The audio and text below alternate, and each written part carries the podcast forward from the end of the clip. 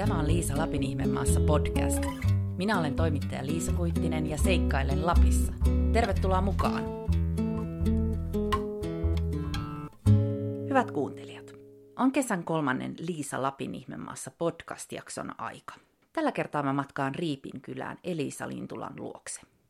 Eliisa Lintula on 37-vuotias yrittäjä, 4 lapsen äiti ja maatalon emäntä, joka perusti miehensä Mikan kanssa tuossa vuonna 2014 oman puukkoja valmistavan yrityksen. Mun olisi tarkoitus jutella Eliisan kanssa hänen ja hänen miehensä päätöksestä jättää palkkatyöt Rovaniemellä, muuttaa Mikan lapsuuden maisemiin Sodankylän Riipiin ja ryhtyä yrittäjiksi. Millaista on pyörittää aviomiehen kanssa perheyritystä, kun ruokittavana on 4 lasta? Entä millaista on elämä pienessä Riipin kylässä? Riipi on yksi Sodankylän niin kutsutuista järvikylistä. Ne sijaitsee läntisessä Sodankylässä Vaalajärveltä Meltauksen suuntaan. Sodankylän keskustasta on Riipiin sellaiset 30 kilometriä. Mitään palveluja kylässä ei ole. Tämän pidemmittä puheitta on aika lähteä matkaan.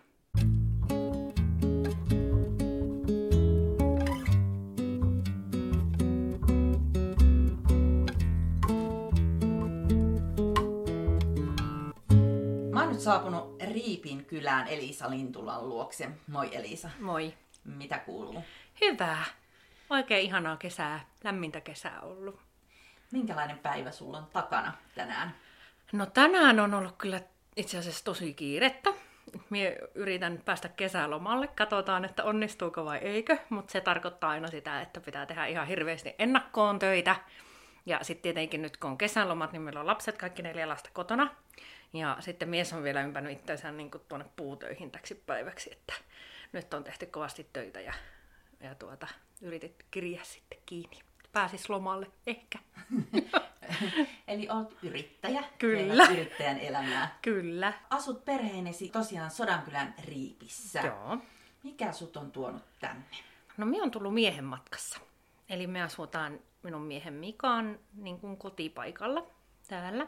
Toki silloin kun muutettiin tänne, niin ei nyt muutettu tähän vaan sitten tuohon vanhalle koululle, mutta me ollaan Rovaniemellä asuttu ja oltu siellä töissä ja sitten me päätettiin, että hei, me aletaan lapsia kasvattaa kaupungissa ja lähdettiin tänne.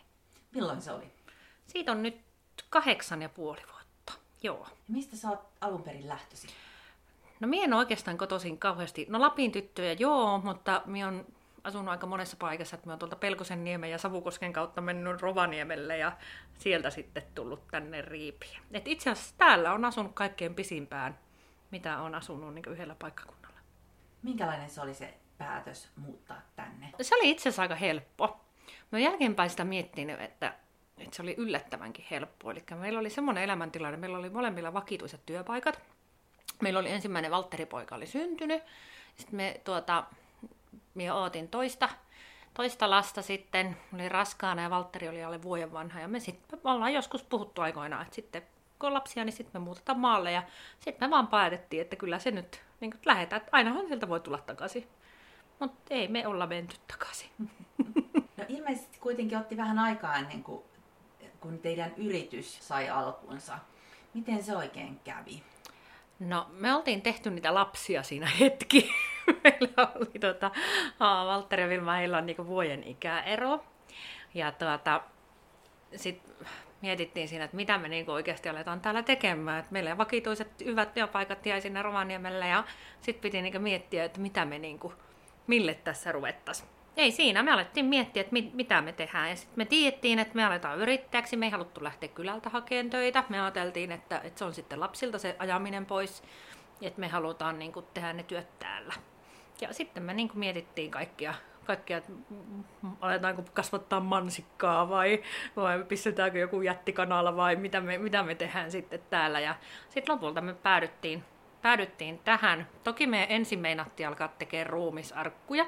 Se meillä oli pitkään suunnitelmissa. Meillä on täällä verstas rakennettu niin, että täällä on niin kuin tuplaovet, että arkut mahutaan sitten kuljettaa täältä pois. Mutta sitten me olin yllätys jälleen raskaana, eli 3. lapsi oli tulossa ja meillä tuli sen myötä semmoinen tuumaustauko. Ja sitten me alettiin miettiä, että onko se vähän liian totista hommaa meille se arkkujen teko. Ja silloin se kypsyi meillä se ajatus siitä, että lähdetään tekemään puukkoja. Minkälainen koulutustausta sulla ja sun miehellä sitten on? Mika on niin kun, rakennusalan ammattilainen. Toki hän on harrastanut ja tehnyt aina käsillään tosi paljon. Minä taas on ihan ammattikoulutaustalla, mutta minä olen tehnyt hirveästi niin kun, töitä ja töissä oppinut. Ja nyt kävin itse asiassa johtamisen erikoisammattitutkinnon nyt sitten työn ohessa. Et lähin hakee sieltä sitten vielä vahvistusta siihen, että onhan itsellä niin kun se osaaminen sillä, että pystyy niin kun yritystä pyörittämään oikeaan suuntaan, eikä vaan kuvittele, että nyt se menee oikeaan suuntaan. Oliko teille sitten Mikan kanssa heti selvää, että haluatte nimenomaan yhdessä perustaa yrityksen, eikä jotain omaa? Oli meillä hyvin semmoinen, että Mika on tosiaan tosi taitava käsistään ja semmoinen tekevä. Molemmat me ollaan semmoisia tekijätyyppejä ja sitten me ollaan tosi hyvä tiimi olemassa. Ja sitten taas se minun semmoinen myynti- ja markkinointiosaaminen, niin se taas sitten niin kuin tuki sitten sitä, että pystytään lähteä tekemään. Et meillä on aika niin kuin selkeä meillä se työnjako siinä. Et toki miekin käyn tuolla verstaan puolella aina välissä sitten niin kuin sähläämässä, mutta välissä minusta tuntuu, että enemmän siellä tiellä kuin oikeasti avuksi. Mutta kyllä me ollaan koko ajan koettu se, että se on niin kuin se meidän yhteinen juttu.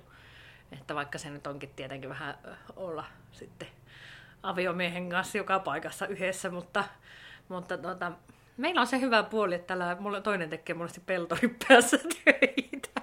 Eli Riipipuukko-yrityksen nimeä. Puukkoja, kyllä. Me tehdään pääsääntöisesti mittatilauksesta. Mulla on luotu verkkoon semmoinen suunnittele oma puukkosityökalu, millä pystyy sitten itse suunnittelemaan, että minkälaiset terät ja kahvamateriaalit ja kaikki siihen tulee. Ja sitten me tehdään se ihan asiakkaan toiveiden mukaan ja lähetetään sitten valmis tuote. Nyt ollaan myyty melkein 20 eri maahan. Se on aika huippua. Mistä muuten se tuli se idea ruumisarkuista? No me mietittiin ihan hirveästi, että millä voisi pärjätä ja sitten me ajateltiin, että ihan hirveästi ihmisiä Lapissa kuolee. Sitten me laskettiin sitä oikeasti ihan hirveän pitkälle. Meillä oli siitä tosi niin kuin pitkälle se vieti jo se liikeidea ja tosiaan oltiin aloitettu jo remontoimaan tilat sitä varten, että me aletaan tekemään niitä ruumisarkkuja. Ja sitten kumminkin meillä oli koko ajan se tiedossa, että me yhdistetään se Mikan käsityöosaaminen ja sitten se minun myöntä- ja markkinointiosaaminen, niin kuin yhdistetään ne. Ja meillä oli niistä ruumisarkuista idea, että me tehdään niitäkin niin, sillä tavalla, että ne olisi ehkä pikkusen mitä markkinoilla tällä hetkellä, tai sillä hetkellä oli niin edullisempia ratkaisuja. Mutta sitten tosiaan mietittiin, että ehkä me masennutaan siinä hommassa, että ollaan kuitenkin sen luontoisia sitten, että pitää olla aika semmoista luovaa ja semmoista eteenpäin menevää ja muuta se tekeminen, että sitten se hylättiin. Oletko ihan tyytyväinen päälle? On hirveän tyytyväinen, kun joo. Se oli hyvä päätös. Mä katsoin Instagramissa, sä oot nimennyt itse Puukkomuijaksi. Joo, se itse asiassa tuli jossain liikkeessä, minä olin itse asiakkaana asioimassa ja sitten se myyjä alkoi, että ei vitsi, että se on tuttu jostain, että mistä minä tiedän sen, että kuka se on? Hei, se oot se Puukkomuija. Että okei. Joo, Instagramissa meidän Puukkomuijan nimellä. Saitteko te siinä yrityksen alussa jotain tukea jostain yrityksen perustamiseen vai oletteko te ihan kaksi vaan pistänyt kaiken pystyyn? Me saatiin silloin, kun me perustettiin yritys, niin yritysneuvojalta apua siihen perustamisvaiheeseen. Et silloin meillä oli ihminen siinä tukena, kun lähdettiin tekemään laskelmia ja kaikkea liiketoimintasuunnitelmaa ja starttirahan hakemista ja kaikkea muuta. Niin siinä meillä oli apuna kyllä silloin alkumetreillä. Kaveri, ja siitä oli iso apu silloin. No, minkälaista tämä yrittäjyys on ollut? Apua. se on hyvin vapauttavaa. Mulla meni monta vuotta siihen, että minä opin rauhoittumaan sen kanssa, että tämä kantaa. Et ei tarvitse niinku se taloudellinen paine. Tietenkin siellä kun lähdetään niinku ihan nyhjää tyhjästä luomaan jotakin uutta brändiä ja tuotetta ja muuta, niin se, että uskalsi luottaa siihen, että niin kuin se kantaa. Eikä tarvi olla niin kuin ihan koko ajan paniikissa siitä, että apua riittääkö 3 kuukauden päästä rahat laskuihin tai riittääkö ensi kuussa tai muuta, että kun ollaan kumminkin välissä menty tosi tiukilla siellä alkumetreillä ja edelleenkin välissä. että siinä on kumminkin, minä koen, että tosi paljon hyviä puolia, varsinkin kun on pienet lapset, niin on se joustavuus siinä, että pystyy hyvin paljon itse vaikuttamaan siihen. Vaikka sitten tässä on nämä puolet just niin, että yrität tehdä ihan hulluna töitä, että voi että kun sais 2 viikon kesäloman ja siltikään välttämättä se ei onnistu, koska sitten vaan niin kuin välissä on tehtävä.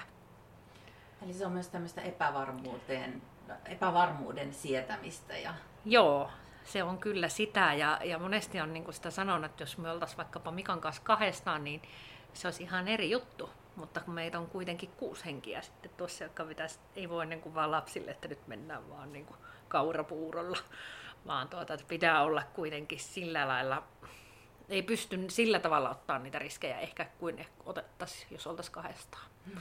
Mutta siihenkin oppii ajan kanssa. Mitä muuten sanoisit, että mitä olet oppinut näinä vuosina? Aivan valtavan paljon. En osaisi eritellä sitä, että mitä kaikkea on. Ehkä vain semmoinen luottamus siihen omaan, voisiko sanoa vaikka vaistoon tai semmoiseen tuntumaan. Ja siihen, että luottaa rohkeasti siihen, että tekee sitä omaa juttua eikä liikaa tiraile, että mitä ne muut hommailee, vaan että uskoo siihen omaan asiaan. Ja olla ehkä välittämättä muiden mielipiteistä. Sekin on ihan semmoinen opittava taito, että ei kannata hirveästi funtsailla sitä. Mä luin jostain, että teillä välillä käy täällä asiakkaita, pyrähtää tänne pihaankin. Joo, se oli itse asiassa aika hauska, kun me ei tajuttu ollenkaan, että tänne joku voisi tulla. Me ajateltiin, että me ollaan niin kauhean syrjässä, että eihän tämmöinen ei ole minkään matkan varrella. Ei, että jos ajat pohjoisesta etelään tai etelästä pohjoiseen päin, niin ei tämä ole minkään sen menoreitin varrella, mutta... Joo, ne jostain yhtäkkiä alkoi löytää tänne aika nopeasti itse asiassa, kun oltiin perustettu firma. Me asuttiin vielä silloin tuossa vähän kauempana ja sitten oli tilanteita, että täällä oli vaikkapa mumma tai pappa otti sitten asiakkaat vastaan ja soitti meille tuonne vähän matkan päähän, että hei nyt täällä olisi ihmisiä, nämä ei puhu ollenkaan meidän kieltä, että mitä me tehdään. Ja sitten minä saatoin olla tuolla silloisessa asunnossa, ei muuta kuin pakkaa 4 lasta kaikki autoon mukaan ja kauhealla vauhilla sitten tänne palvelee asiakkaita. Elikkä Kyllä meillä täällä vierailee ihan mukavasti. Et ollaan toki ilmoitettu, että mielellään olla etukäteen yhteydessä, että ollaan varmasti sitten paikan päällä. Että ei olla just pyörähetty minnekään tosiaan, kun tänne kuitenkin joutuu pikkusen mutkaan kautta sitten ajelemaan, kun tulee käymään. Mä muistelen, että joku stand-up-koomikko on käyttänyt Riipipuukkoa jossakin stand-up-numerossa. Miten se menikään? Kuka se oli? Nyt en muista tarkemmin. Simola Justi, joo. Ja se meni se tarina kutakuinkin niin, että me oltiin kerrankin 2 mökkeilemässä. Meillä oli lapset jossain hoidossa. Ja sitten me päätettiin siellä mökillä, että okei, stand-up-kelkka on tulossa Sodankylään. Kyllä me etukäteen tiedettiin, että se tulee, että ei mitään. Et sitten silloin illalla päättiin kelkkaa ja ajeltiin ensin kelkalla autolle ja autolla sitten lähdettiin Sodankylään. Sinne oli semmoinen 40 kilsaa matkaa. Käytiin katsomaan vähän stand-upia siellä ja sitten jossain kohtaa... Ne stand-up-koomikot sitten jotenkin ne huomioi Mikan siinä eturivillä ja siitä tuli oikeastaan semmoinen Riipipuukko-mainos siitä koko stand-up-koomikko-showsta ja sitten meni muutama kuukausi eteenpäin, me saatiin viesti sitten kavereilta, että hei, että ootteko käynyt katsoa stand-upia? Että no on siitä kyllä aikaa, no kattokaapa vaan siitä tuolla telkkarissa sitä stand-up-ohjelma. No Jussi oli ottanut sen sinne omaan ohjelmistonsa sitten, että siellä oli tämmöinen puukontekijä. Ja mainitsi siinä jotenkin sillä tavalla, että hän kysyi siltä puukontekijältä, että minkälaisen puukon sitten mulle tekisi. Niin se vastasi, että en muuten tekisi. No sitten me mietittiin, että ei hitto, että jäi vähän kyllä kaivelemaan. Ja sitten seuraavalla kerralla, kun se tuli se stand-up-kelkka tänne Sodankylään, niin sitten olikohan se joku edellinen päivä tai jotain. Me mietittiin, että no vitsi, että... viiään sille sinne pakettiin. Ja sitten me tehtiin vähän semmoinen kettuilupuukko sille, semmoinen ihan mini. Toki me laitettiin sinne oikean kokoinen puukko mukaan, mutta vietiin sille paketti. Ja sitten me menin, olisikohan seuraavana viikolla menin sitten kauppaan. Ja kaupan kassa alkoi mulle nauraa ihan hysteerinä sitten, että ei, tiedätkö, että se luki sen kirjeen siellä showssa. Ja sitten se on ilmeisesti siis kiertänyt koko Suomen Suomen kaikki kuppilat ja kertonut sitä tarinaa siellä ja esitellyt sen puukkonsa ja meidän kirjeen sitten sillä mukana. Ja sitten oli myöskin siellä stand-up-ohjelmassa. Nyt itse asiassa naureskeltiin, kun se tuli nyt, että ekaa kertaa nyt 3 vuoteen, kun me ei olla mukana siellä ohjelmassa. Mutta se oli semmoinen aika hauska sattumuksien summa. Meiltä on kysytty monesti, että onko se joku meidän kaveri? Ei ole. Ollaanko me maksettu sille? Ei olla. Eikä me niinku mitenkään, että me ollaan somessa heitetty läppää, mutta ei mitään muuta. Että oikeastaan se on aika hyvä esimerkki siitä, että ottaa vaan vähän aina ajatuksella, että ei ikinä voi tietää, mitä huominen tuo tullessa, että suhtautuu asioihin sillä tavalla, niin se voi kantaa vaikka tämmöiseen 2 vuoden mittaiseen hauskaa läpäheittoa. Eli Riipin kylä. Joo. Pystytkö kertoa vähän sellaisille kuuntelijoille, jotka ei tiedä tästä kylästä mitään? Millainen paikka tämä on? Riipin kylä on tämmöinen pikkuinen järvikylä. Täällä asuu noin, valehteleekohan jos sanoisin 130 henkeä. Tästä on 30 kilometriä kylälle matkaa.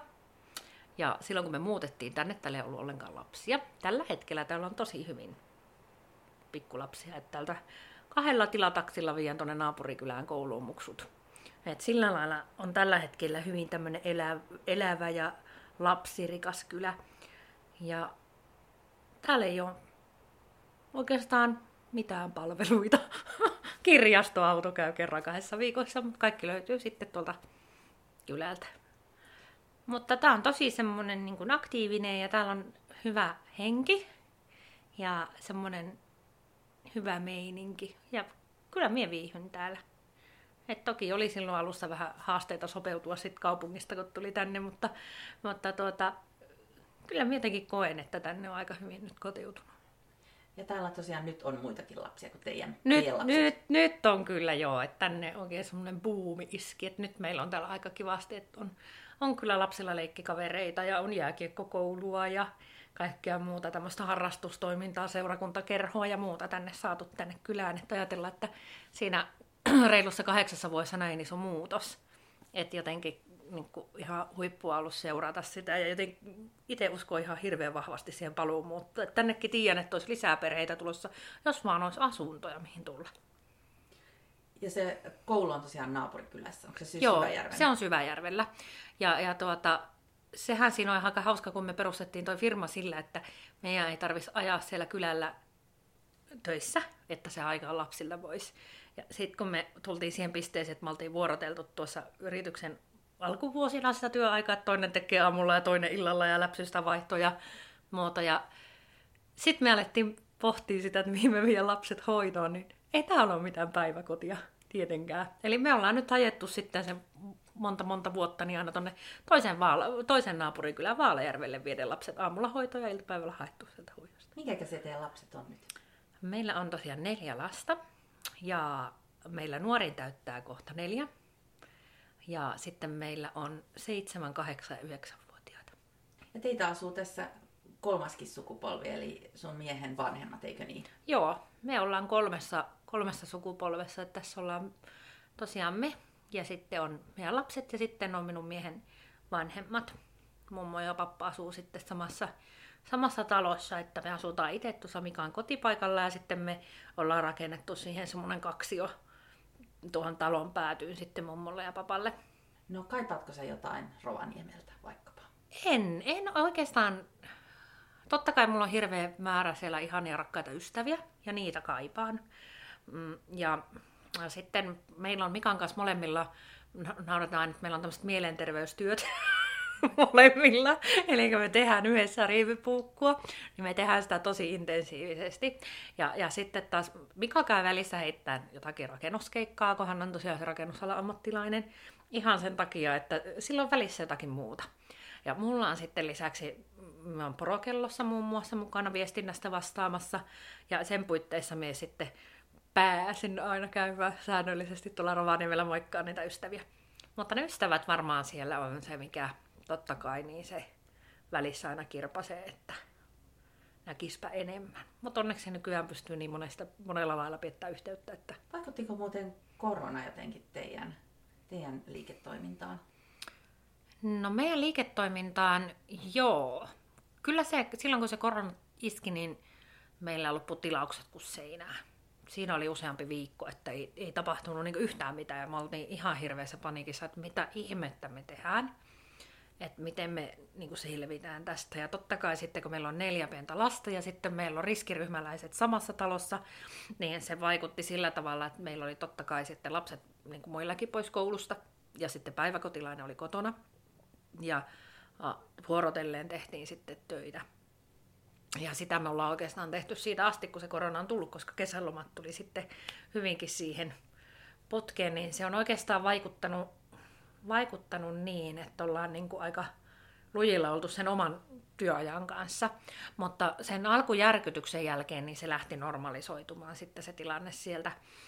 Ja sitten tosiaan mekin onnekkaana sitten saatiin sieltä sitä avustusta sitten niin kuin uuden tuotteen kehittämiseen, että samaan aikaan nyt sitten luodaan uutta. Minkälaisia keinoja sulla on sitten sun oman niin kuin jaksamisen lisäämiseen tai rentoutumiseen tai tällaiseen? No se on ehkä se mun heikko kohta, että kun on niin touhua vai tekevä ja sitten yhtäkkiä huomaa, että on mennyt ihan hirmulujaa. Ja sitten se pysähtyminen on aina se vaikea.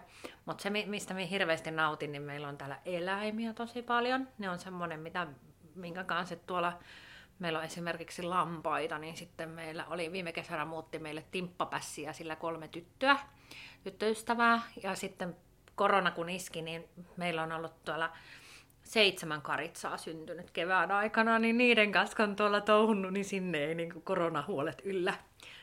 Että kyllä ne eläimet on mulle semmoinen valtava voimavara, muutenkin luonto ja se, että ollaan täällä niin kuin maalla, niin se rauhallisuus ja se kaikki, mikä täällä on läsnä, niin se on ehkä semmoinen.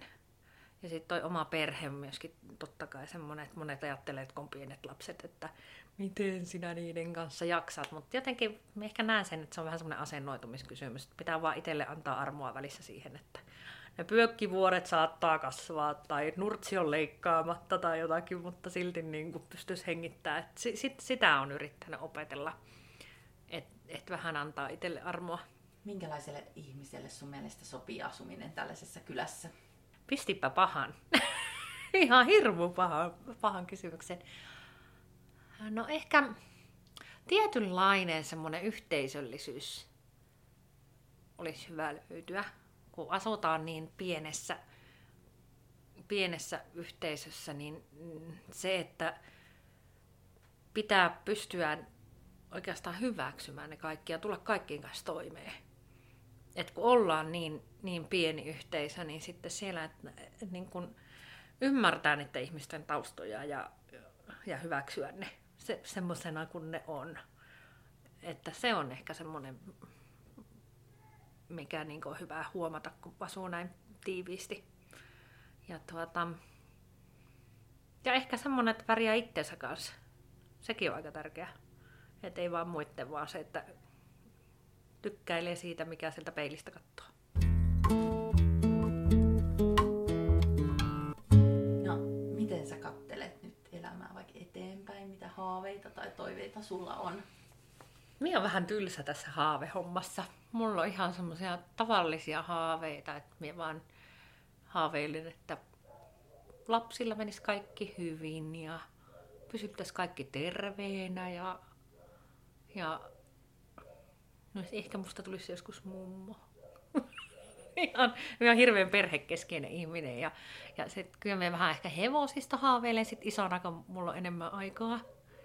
Niin sitten olisi tosi kiva ratsastaa tuolla auringonlaskuun. ehkä semmoinen, että sen niin kun elämä rullaisi niin, että saisi kumminkin viettää semmoista aika rauhallista ja semmoista elämää. Ja ehkä sitten isompana myöskin matkustella vähän enemmän. Et nyt tämä elämä on niin tiivistä tavallaan täällä, että tästä on tosi haastavaa sitten irrattautua. Mutta se on ehkä itsellä se, että nyt kun asutaan täällä, niin se, miksi itsellä se tuntuu niin oikealta ratkaisulta, on se, että minä haluan itse antaa noille meidän lapsille juuret. Eli kun minun oma lapsuus on hyvinkin rikkonainen, eikä niin kuin sanoinkin, että minä en ole oikeastaan mistään kauheasti kotoisin, tai minä olen vähän sieltä sun täältä kotoisin, niin se, että musta se on aivan valtavan iso asia, että minun lapset saa kasvaa tässä niin kuin samalla paikalla, missä heidän isä on kasvanut, ja sitten vielä Mikan isä on tästä samasta pihapiirissä asunut ja ollut, niin se, että heillä on tämmöiset juuret, niin se on musta semmoinen niin ihan valtavan iso asia. Kun itsellä ei ole sitä ikinä ollut, niin osaa sen arvostaa. Ja lapset viihtyy täällä? Lapset viihtyy täällä, kyllä. Tosi semmoista ulkoelämää meillä vietetään. Et varsinkin nämä kesät ja talvella, kun on hyvät ilmat keväällä, niin ei kyllä hirveästi tuolla sisällä meitä näy. Miten koet, että teidät on otettu yrittäjinä vastaan vaikka Sodankylässä? No kyllä minä koen, että meidät on otettu ihan hyvin vastaan. Ja ihmiset on ollut tosi ystävällisiä. Ja en ihan hirveästi kyllä sellaista negatiivista sieltä löydä. Ja itse on hyvin paljon myös tuolla Rovaniemen suunnalla yrittäjäporukoissa, että mun sisko on ollut yrittäjänä ja hänen kautta on sitten tutustunut moniin sitten Rovaniemenpään yrittäjiin, josta on ollut hirveän iso tukiapu. No mitä neuvoja tai vinkkiä antaisit yrittäjiksi ryhtyville? No, uskoa itteensä ja pyytää apua ja ottaa asioista selvää. Hankkia hyvä kirjanpitäjä ja muistaa, että yksin ei tarvitse niitä asioita ja muistaa levätä. Sillä pääsee aika hyvin pitkälle. Niin, ja kai se kaikki elämässä on vähän sitten sitä, että välillä tulee niitä huonompia hetkiä ja sitten välillä parempia. Aivan varmasti, että oli se mikä tahansa työ tai ammatti tai mitä, työttömänä, mitä ikinä, niin siis elämähän on ylämäki, alamäki. Että ihan varmasti se on sitä. Minkälaiset on sitten semmoisia hetkiä, että sä koet onnistuneesi? No kyllä aina kun me saadaan palautetta vaikkapa meidän asiakkailta, niin silloin tulee semmoinen hyvä fiilis, että on tehty hyvin ja ihan siis semmoiset yksinkertaiset asiat, että meet vaikka jonnekin vähän kauemmasta Sodankylästä ja joku tietää meidän firman, niin silloinkin tulee semmoinen olo, että onpa kiva, että se tietää meidät, että on jotain jo tehty oikein, että nimi on tuttu. Että ne on aika semmoisia arkisia asioita, mistä se onnistumisen tunne tulee. Mutta ette ole miehen kanssa katunut sitä päätöstä muuttaa tänne ja perustaa yritys? Ei me ollaan itse asiassa puhuttukin, että olisi hyvin vaikea enää lähteä varmaan niinku, ihan niinku, tavallisiin töihin niin sanotusti, että kumminkin se on vähän semmoinen, varsinkin kun tämä työ on tässä ja työpaikka on tässä pihassa, niin se on ehkä vähän semmoinen jopa elämäntapa, voisiko sanoa sillä tavalla, että se määrittää aika paljon meidän elämää, mutta toisaalta taas että se meidän muu elämä määrittää myös tosi paljon sitä meidän työtä. Että kyllä se ei me olla kaduttu, eikä me sitten, ei varmaan enää osaisi siis lähteä jonnekin kaupunkiin asumaan, että kyllä me ollaan niin hyvin tänne kotiuduttu. Kyllä siinä vaan on sitten kuitenkin oma viehätyksensä siinä, että asuu täällä maalla ja on, mä sanonutkin, että minä olen semmoinen vapaa-aikana leikin maataloemäntää täällä, josta se on aika... Minä olen aina pienenä haaveillut hirveästi elämistä ja minä en oikeastaan koskaan saanut mitään. Sanottiin vain, että no, sitkö sä oot aikuinen, niin ota minä vaan. Niin nyt mä oon ottanut ihan mitä vaan. että niiden kanssa touhuaminen ja tekeminen ja eläminen, niin on kyllä. Niin onko se sitä, että se on kokonaisvaltainen elämäntapa? No kyllä minä ajattelen sen näin, että kyllä se on se kokonaisuus, mikä siinä on nimenomaan siinä, että se yrittäjyys on oikeastaan osa sitä. Että minä näen, että jos emme tehtäisi Riipipuukkoa, niin me varmaan tehtäisiin yrityksenä jotain muuta. Jos sä nyt ajattelet sitä Eliisaa, joka oli silloin Rovaniemellä vielä, että ette muuttoa tänne, niin mitä sä sanoisit sille? Voi että, minä sanoisin sille, että kaikki menee ihan hyvin. Ei ole hätää, uskon vaan huomiseen.